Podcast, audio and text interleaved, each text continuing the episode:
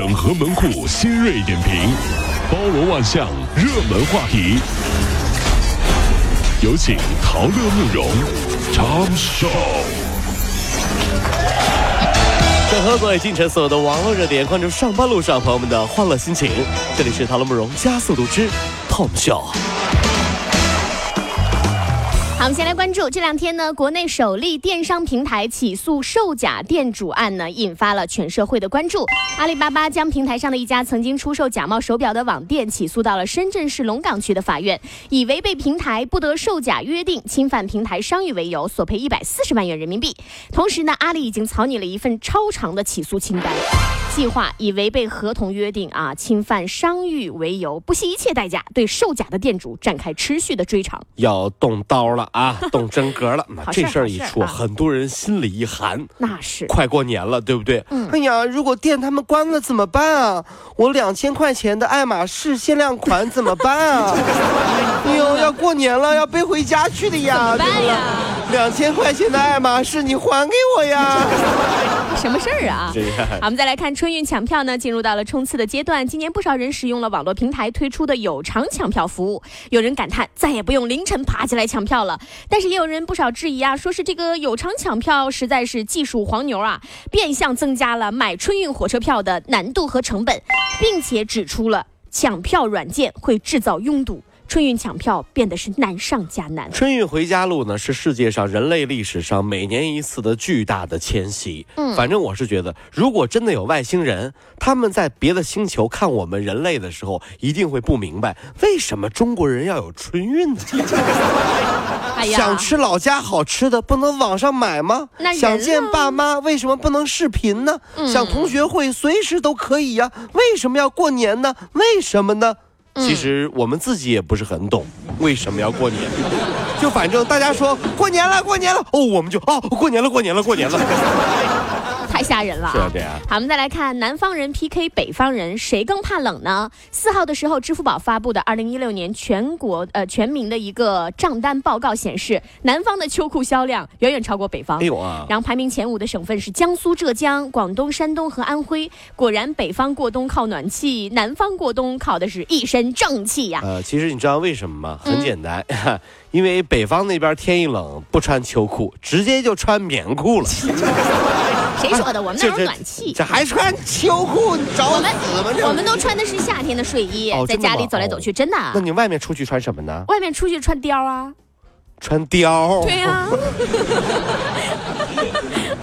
貂衣服、貂裤啊，还有这貂毛的衣服，还有这貂毛的秋裤啊哎呀天哪，这是好，我们再来看最近呢，郑州火车站某商场附近，一个女孩将崭新的金色的手机啊放在了屁兜里面，结果呢，手机露出了裤兜的三分之一。巡防员看到之后提醒女孩注意防盗啊，被女孩说：“你臭流氓，你看人家屁股，你多管闲事儿啊你！”哎呦，真是。结果巡防队员很是无语。不久之后，女孩哭着跑过来说：“我手机真的丢了，你帮我抓抓小偷吧，iPhone 手机我不知道为什么哈，这个女孩的形象跟你特别相像。哎有吗 有吗？不知道大家是不是和我一样有个问题，就是在街上走啊，看到有人包那个拉链啊没拉，嗯心里就很难过。哎是就我是一定会上去提醒的啊，嗯嗯然后呢就会有误会。那次我走过去说啊，姑娘，你拉链没拉？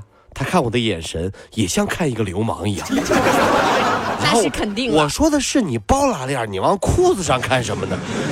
就我也不知道有的女孩为什么会这么想。我说你拉链没拉，她不看包看了个裤子。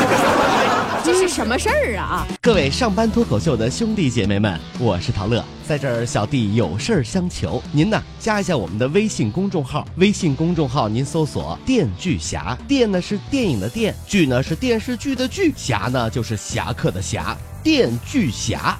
三分钟神剧推荐给你好看，更多精彩，记得关注我们的“电锯侠”微信公众号。看完我们的精彩呈现，您呢以后看什么片子都不用纠结啦。也麻烦各位帮我们多做宣传，在这儿谢谢您啦。好，我们再来关注昨天下午呢，神秘账号 Master 持续在网上挑战人类顶尖的围棋高手，第五十四局中国棋圣对不对？六十四岁的聂卫平出战了。有聂聂老师出战了啊！哎，对呀，那本局 Master 呢特意把比赛的用时调整为每方一分钟一手，以示对聂卫平的尊重。最终呢，本局进行了这个制手，然后直白的呃，聂卫平以七目半的劣势。落败了。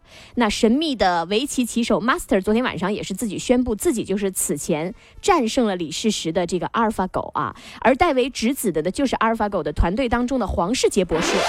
哎原来天哪，太吓人了！是你，机器人，你又冒充这个玩意儿出来骗人了。就是啊，我觉得。哼 这个时候，下面有一个网友是这么评论的：怎么讲？小子又出来嘚瑟了呀！非逼着我给电力局打电话，给你们机房停电是不是？哎，电力局吗？给他们电脑机房停电，让他嘚瑟，把你们电源给你拔了，这是。好，我们再来关注河南某县出台了彩礼指导标准。不得高于六万块钱。结婚是人生大事儿啊，对于很多家庭来说，也是家里最花钱的结的最最花钱的时候啊。你像二零一六年的十二月二十七号，濮阳台呃濮阳台的台前县啊，应该是下发了一个文件，说对红白喜事儿的标准进行了明确的要求，说彩礼总数你得控制在六万元以内，不执行要被惩戒。哎呦啊！哎呀，这文件出台以后，引发网友讨论呀，说这婚事儿减半，离我们还有多远呢？哎，真的，我觉得很很很很好奇哈，嗯，这是不是彩礼是？一定要出够的啊，是是要出一点的。纳兰，如果说就我娶你，然后你你妈会给你定定多少标准把你卖给我啊？不是把你嫁给我，把你嫁给我。如果是你的话，至少得三三百多万吧，因为你啊这个人啊，有的时候啊我没空娶你，三百多万。对，这你见见人的，我是见人定标准的。喂，李冰冰吗？啊，我这有三百多万，不够是吧？不够。我娶你助理也行，这这我都不娶她了，真是啊！啊，别闹！哎，我们再来关注啊，法国的《费罗费加罗报》呢，这两天由读者投票说评选出了二零一六年度的经济人物，这些人物往往是以打破惯例的姿态，给人们留下了深刻的印象。据了解呢，今年的二零一六年度的经济人物当中，美国的后任总统啊特朗普摘得了桂冠，第三名呢就是动画形象皮卡丘。嗯，哦，这其实呢，说到讨人喜欢啊，现实的人物呢，还真的不如虚拟的。比如呢，你送他一张超市购物卡，他会很开心，对吧？嗯。但你送他一张阴阳师的 SSR 卡，他会更开心。